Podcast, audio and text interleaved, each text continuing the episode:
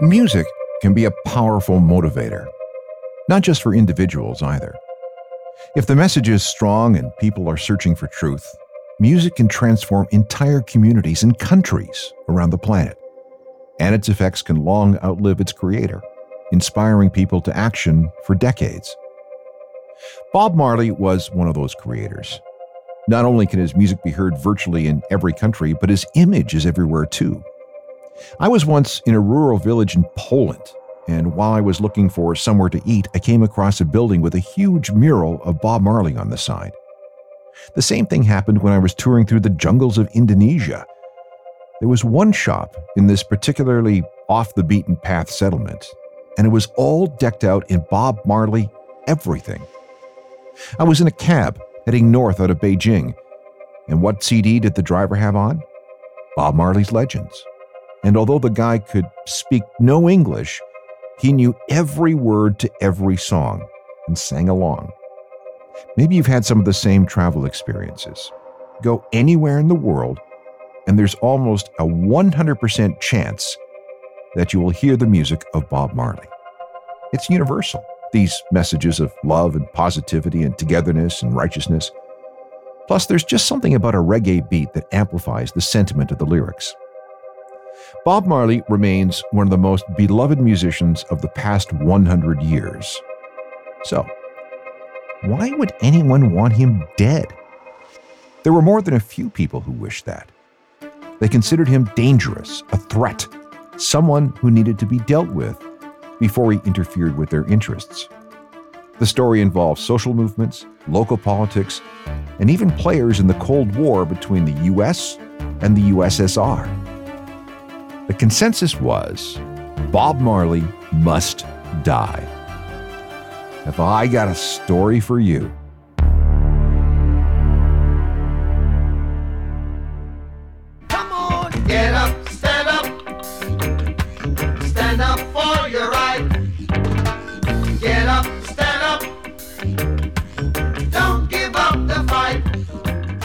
Get Up, Stand Up, written by Bob Marley and Peter Tosh and recorded with the Wailers for their 1973 album Burnin'.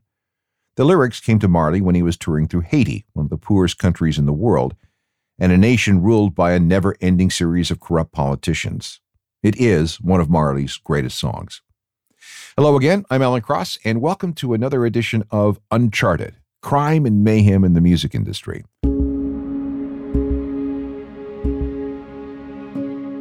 This is the story of when dangerous political forces determined that Bob Marley just had to die. The first group of assassins didn't succeed, but there are some conspiracy theories that a second attempt did.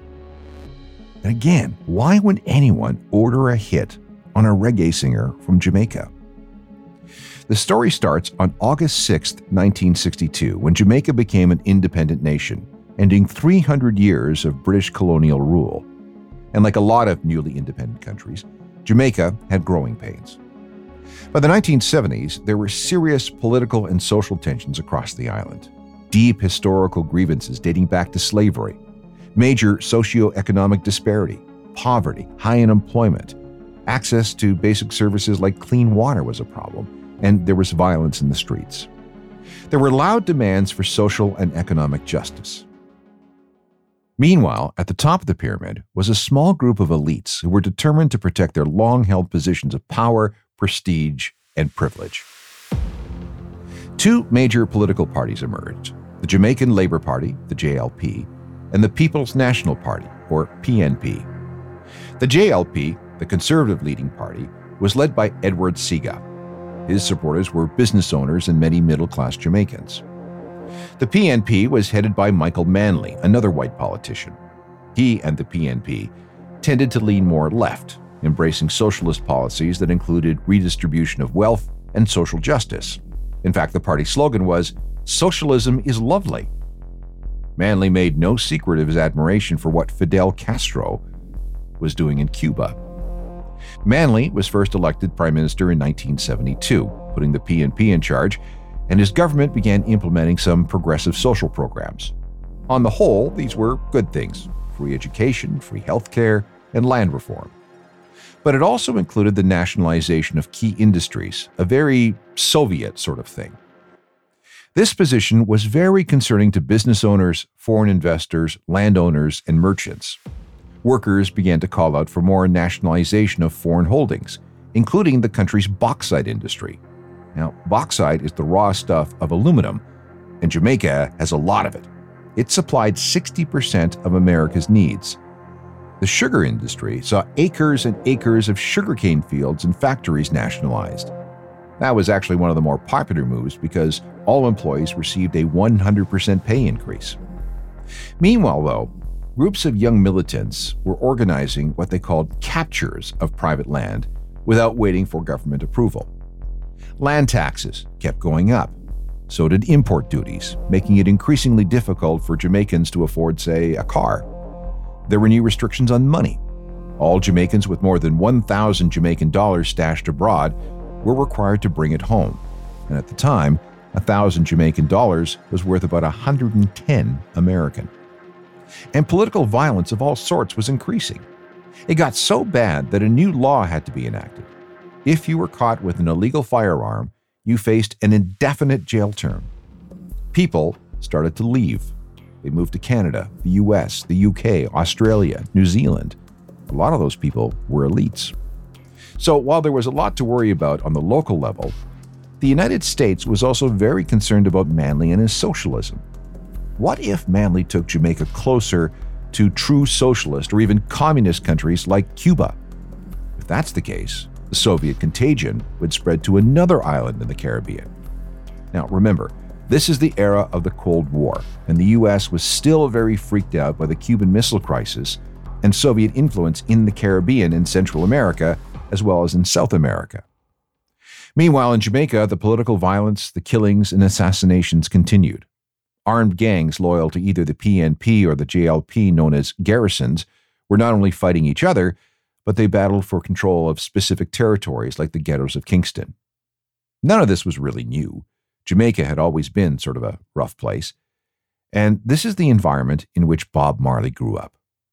He was born in 1945 meaning that he was 17 when Jamaica achieved independence in 1962.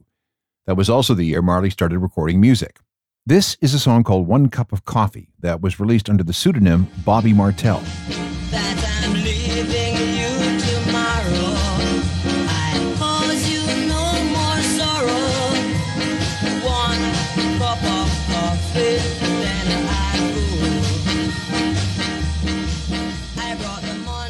Within a year, Marley was in a group that eventually morphed into the Wailers.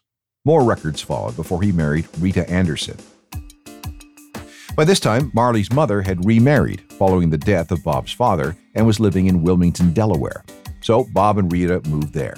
And while living in the States, Bob worked as a lab assistant for DuPont and for a little while as an auto worker on the line for Chrysler. This time away from Jamaica was important because it was while in America that he became acquainted with Rastafarianism. These religious beliefs were born in Jamaica in the 1930s. They have no center, no formal head, and adheres to a very specific interpretation of the Bible and believes that God, Jah, lives in every person. Rastafarianism is Afrocentric. It taught that black people were being oppressed by Western society and should resettle back in Africa, which was also referred to as Babylon and Zion. Rastas grew their hair into dreadlocks, and marijuana was regarded as a sacrament. Rastafari ideology was very popular among the impoverished people of Jamaica. When musicians embraced Rastafarianism, it became more popular and gained more power. This, unfortunately, resulted in many violent clashes with law enforcement. When Marley returned to Jamaica in the late 1960s, he formally became a Rasta.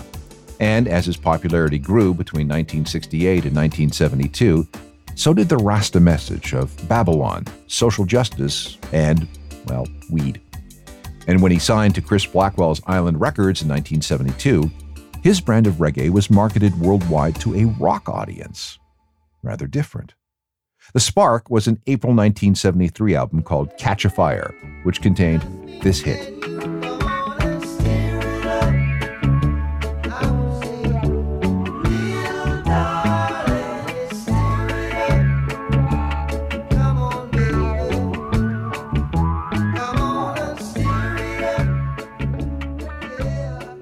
Didn't take long for Marley and the Wailers to become the most popular musical outfit in all of Jamaica. And when they were fired from a tour opening for Sly and the Family Stone because they were going down better than the headliner, things really started to get interesting.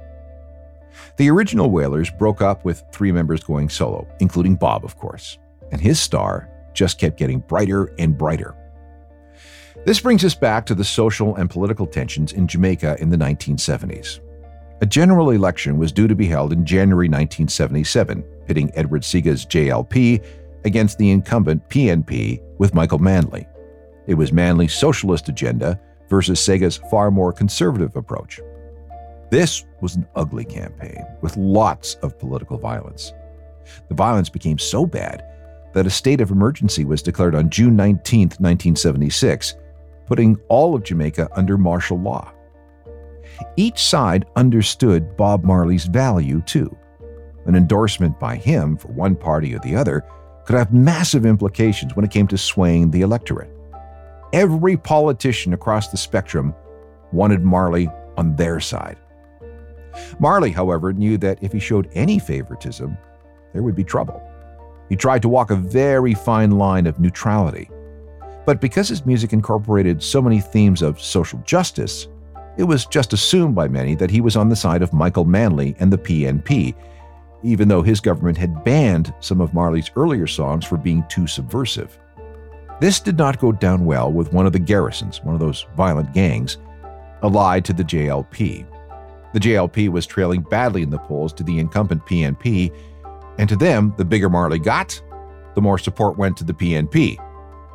It was very clear at what needed to be done. Bob Marley must die.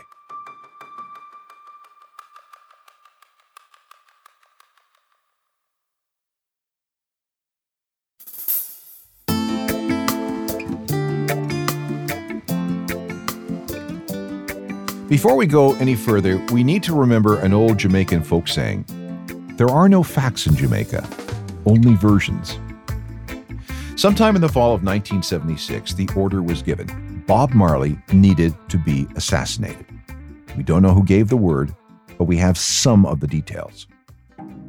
As I said, Marley was perceived to be on the side of Michael Manley and the PNP, although he never publicly endorsed anyone.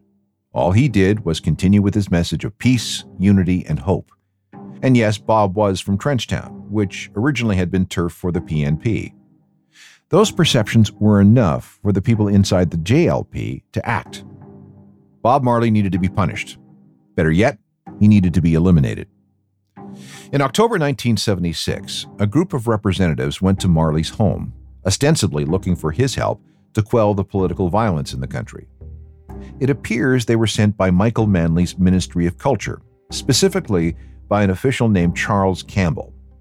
The question was would Bob be willing to perform at a concert before the election? Bob agreed. He remembered a 1975 gig by Stevie Wonder when he played Kingston to aid the blind children of Jamaica. Maybe he could help things after all. A nonpartisan free concert called Smile Jamaica was scheduled for Sunday, December the 5th, 1976. On the surface, its goal was to counter all the political violence leading up to the election and bring everyone together. But attendance was expected to be about 80,000. Something that big could only be achieved with government help. The Prime Minister's sign off was required. What was Marley doing performing at a concert organizing by the incumbent government. The JLP saw Marley's participation not as something to bring people together, but as a tacit endorsement for the incumbent government. It looked like a PNP rally.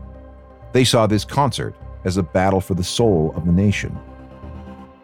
The bill featured Third World, Ras Michael, Kiddus, and Bunny Ruggs. Marley was the headliner. The original venue for the gig was around Jamaica House, the seat of government. Marley didn't like that because he felt it showed partisanship. He demanded that it be moved to the National Heroes Park. That didn't matter to the JLP. Marley was still playing a government organized gig, in their eyes, and he'd written a theme for Smile Jamaica.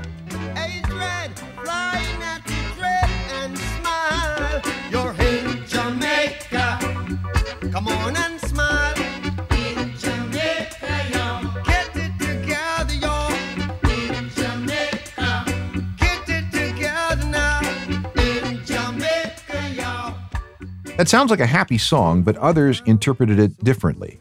They heard smile or else. They perceived the song as a threat. To the JLP, it appeared that despite anything Marley did or did not say or do, he was aligned with Michael Manley and needed to be stopped. Things intensified when Manley moved up the date of the general election from its original date in 1977 to December 15, 1976, which would have been just 10 days after the Smile Jamaica gig. This was seen as a naked ploy to capitalize on any support the concert may generate for the PNP.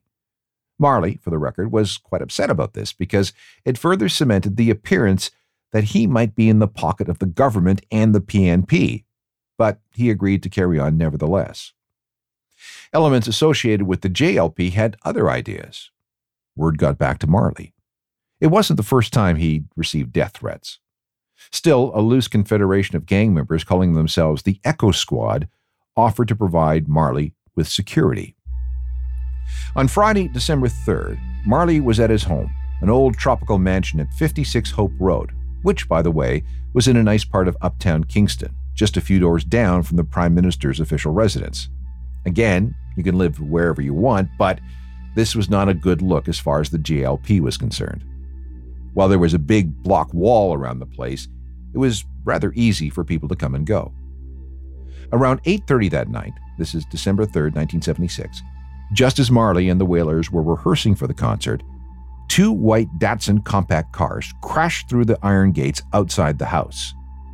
There had been guards at the gate, members of that Echo squad, but they had mysteriously disappeared.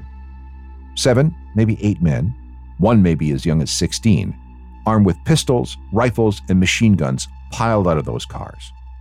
Two ran into the house, two covered the front door, and the four others covered the outside, the perimeter of the house. The gunmen who entered the house went from room to room. They found the band playing, and I'm not making this up. They were rehearsing I Shot the Sheriff. Marley was in the kitchen, helping himself to some grapefruit. Manager Don Taylor and band employee Lewis Griffith were with him. They were shot with a 38. Taylor took five slugs, one at the base of his spine and four in the backs of both legs. Griffith was shot in the torso. As for Marley, he was grazed just below the breastbone with the bullet lodging in his left arm. Bob's wife, Rita, ran outside with the five Marley children, trying to escape. She was shot, but it was a non fatal bullet wound to the head. In total, eight shots were fired. Considering the firepower available, remember these guys had machine guns, it was a miracle that the carnage wasn't greater. The gunmen fled, apparently back to the Tivoli Gardens area of Jamaica, which was JLP territory, and home to a gang known as the Shower Posse, which dealt in the smuggling of drugs and guns, and who had a reputation of showering its enemies with bullets. To be honest, no one in the house should have lived. There were bullet holes and casings everywhere the floors, the walls, the ceiling. The gunmen just shot indiscriminately. Had they been more disciplined, everybody would have been dead. Yet everyone survived. A passing police car was flagged down and emergency crews were called. Everyone was transported to University College Hospital. Taylor and Griffith were declared critical. Rita was rushed into surgery to remove the bullet that had miraculously stopped in her head between her skull and scalp. Bob was the luckiest. He was treated for a bullet wound and released. As everyone else recovered, Bob was hidden away at Strawberry Hill, the home of Island Records founder Chris Blackwell. This place was very well guarded. Guards with guns and Rastas hiding in the trees with machetes. Rita Marley and Don Taylor would recover from their injuries. Lewis Griffith, who may have gone by the name Lewis Simpson, was never the same again. The next question became what do we do about the Smile Jamaica show? Should Marley cancel, citing fears for his life? Or should he defiantly go ahead to prove that he could not be intimidated? The conservatives in Bob's entourage, which included many Rasta elders, thought he would be insane to perform. After listening to everybody's opinions, Bob made his decision. He would play the Smile concert, but only one song. Besides, with his left arm out of commission because of that bullet wound, he couldn't play guitar. Meanwhile, Jamaica held its breath. Would Marley show? On Sunday, the 5th, 80,000 people gathered at the National Heroes Park. Suddenly, there he was. And instead of singing just one song, he performed a 90 minute set. And there is a record of that gig.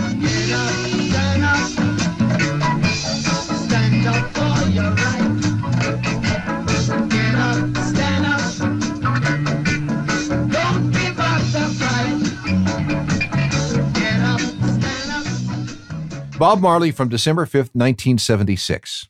Eleven days later, Michael Manley and the PNP won the election in a landslide.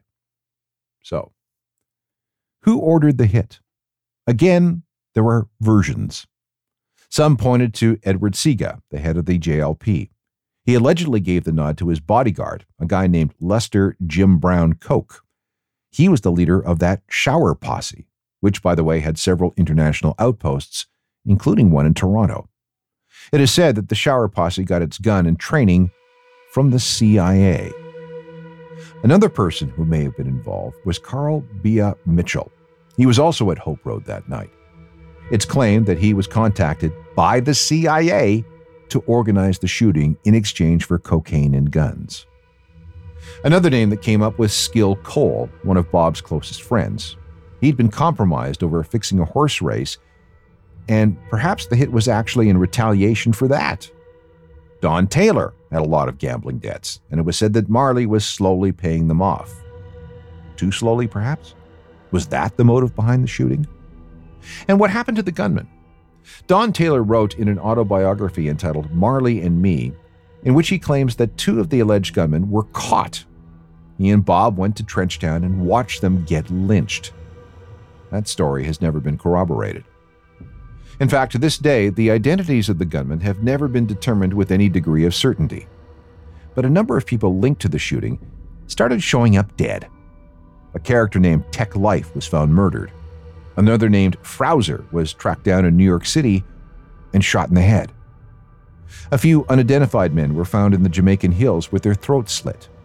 Another was found hanging from a tree in an area called Raytown, but we cannot say for certain who tried to assassinate Bob Marley and what happened to them.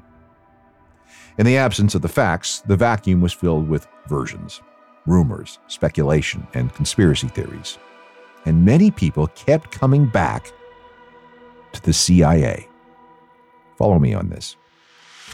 When the CIA supported JLP operatives botched the hit, the agency dispatched a cleanup man to finish the job.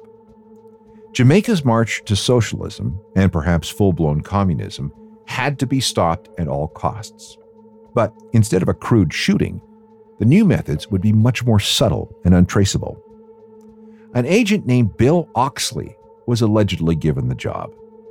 He was a veteran of at least 17 other CIA assassinations. To get to Marley and his Blue Mountain hideaway, he claimed to be a photographer for the New York Times, and he came bearing a gift a pair of size 10 Converse All Star high tops. Marley was very touched and immediately tried them on. But when he stuck his foot into the right shoe, he screamed in pain. His big toe had been pierced by a small copper wire. This conspiracy theory, and it is just a theory, alleges that this nail was either A, radioactive, or B, treated with some kind of carcinogenic compound. This led Marley to coming down with a rare form of cancer called acral lentiginous melanoma. This is the disease that would eventually kill him. Now let's talk about this for a second. After the assassination attempt, Bob moved to the UK to let things simmer down and to make more music. Just as a 1977 tour was to begin, Bob was playing pickup soccer, something that he loved to do. He was in Paris, and during this particular game, a French journalist wearing spikes stepped on his right foot, and that hurt. The worst of the injury was the big toe of the right foot, the same toe that had allegedly been poked by this fictional deadly copper wire. Now, truth be told, Marley had been having trouble with that toe and its bloodshot toenail for at least a couple of years, actually, probably even more. We know about something in September 1975 when he gashed the toe on a rusty nail, and when that failed to heal, it was diagnosed as a fungal infection. Whatever the case, it just did not want to heal. Stepping on it aggravated it. Bob hobbled through the rest of the tour with it, but once it was over, he hurt the toe one more time, again playing soccer. There's also a story that he hurt it when he was a kid. So all these injuries were to the same toe, and they all happened while he was playing soccer. And each time, all any doctor did was bandage it up, give Bob some ointment or antibiotics, and told him to take it easy.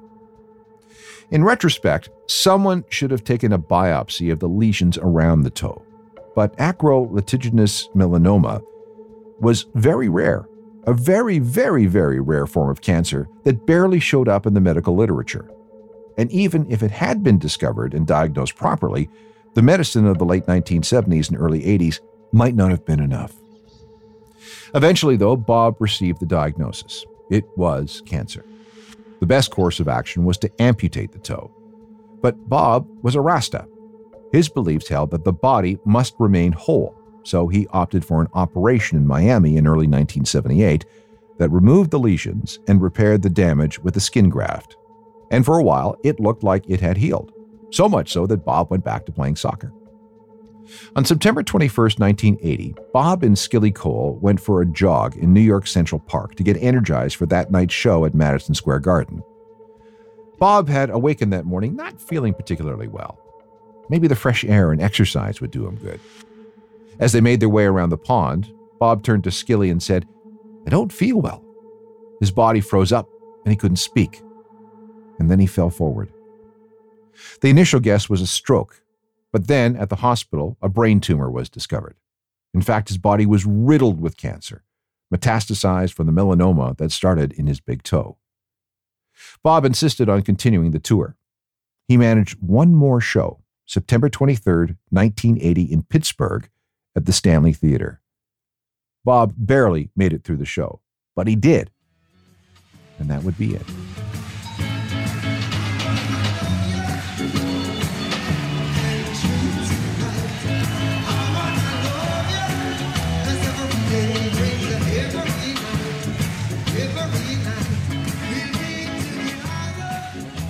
What the assassins failed to do, the cancer would complete. Back with that part of the story in just a second.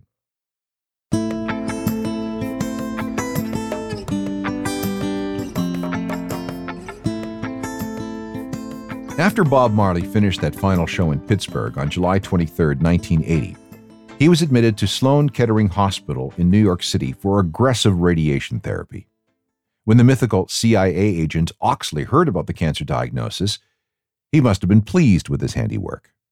He then, the conspiracy goes, steered Manley to a clinic in Switzerland run by a guy named Dr. Joseph Issels. Issels was rumored to have worked under Joseph Mengele at Auschwitz. So, yes, says this conspiracy theory, Bob was tricked into seeing a Nazi doctor by a CIA operative. In truth, it was a Jamaican doctor, well known to Marley, and not anyone named Bob Oxley, who recommended the clinic in Switzerland with Joseph Issels, but never mind. Issels' approach was controversial. He believed that cancer cannot develop in a healthy body. If the metabolism of the entire body can be treated and set right, well, then the cancer will disappear. With nothing to lose, Bob went to Switzerland. Issels provided Marley with all sorts of alternative medical treatment. And to be honest, he lived about six months longer than he otherwise might have. But in the end, nothing worked. The cancer metastasized throughout his body and into his brain, and Bob was sent home to die. And he didn't make it. He was so ill that he couldn't make the final leg of his flight from Switzerland to Jamaica. He died at Jackson Memorial Hospital in Miami on May 11, 1982. He was only 36. So, where did all the details of this conspiracy nonsense come from? It is said that Bob Oxley made a deathbed confession in 2018. He was the one behind Marley's death and he wanted to unburden his conscience before he died. But hang on. Did this Oxley guy actually exist? No investigation of these claims has ever found a CIA agent with that name. So maybe it wasn't Oxley. If not him? Conspiracy theorists have an answer for that. There was a film crew on hand to film the Smile Jamaica concert commissioned by Chris Blackwell and Island Records. The guy behind the film was director Carl Colby, the son of former CIA director William Colby. The senior Colby had been involved in all kinds of skullduggery foreign activities in Vietnam, Cuba, China, and beyond before being fired by President Gerald Ford more than a year before the Smile concert. His replacement in the CIA was some guy named George H.W. Bush. It was Colby, say the conspiracists, who presented Marley with the boots or sneakers or whatever featuring the poisoned wire. Now, to be clear, Carl Colby says he was never, ever recruited by the CIA and was nothing more than a serious documentary filmmaker. But his involvement was alleged in a book by Alex Constantine that was excerpted in a magazine article called Chanting Down Babylon The CIA and the Death of Bob Marley. One of Constantine's sources was a Los Angeles cinematographer and former Black Panther named Lee Lew-Lee, a close friend with some of the Wailers, and he claims that it was Colby who gave Marley the boots with the infected copper wire. To add to this, we have to go back to Don Taylor's autobiography, Marley and Me. He alleges that a senior CIA agent was planted within Colby's film crew. This agent, whatever his name, brought the boots, and, uh, well, there you go. Again, all this is smoke and fiction. There is no evidence to back up any of these stories. And anyone who knows anything about melanomas will tell you that it cannot be introduced into a body via a needle injection. Acral lentiginous melanoma is first and foremost a genetic disease, not something that you catch from an infected wire. In fact, this melanoma can be found in other parts of Bob's family, including some cousins. Bob was just unlucky. No CIA involvement was necessary. But that has not stopped people from wanting to believe it. The assassination attempt, though, was very, very real. Had it been a successful hit, the world would have been denied the talents of a great songwriter much, much sooner. The attempted assassination of Bob Marley on December 3, 1976, is one of those events with plenty of loose ends. Who gave the word? Who were the gunmen? What happened to them? It remains one of those true crime stories from the world of music with no satisfactory answers. But whatever you do, please don't believe the stories about Marley being poisoned by the CIA. There just is no credible evidence at all. But in a world where everything bad that happens is said to be the result of a conspiracy, you're bound to find people who just won't let it go. If you have questions or comments, shoot me an email at alan at alancross.ca. We can also meet up on all the social media sites along with my website, a journal of musical things.com, and it's updated with music news and recommendations every day. There's also the free daily newsletter that you should get. Join me for more stories of crime and mayhem from the world of music next time. Technical productions by Rob Johnston. I'm Alan Cross.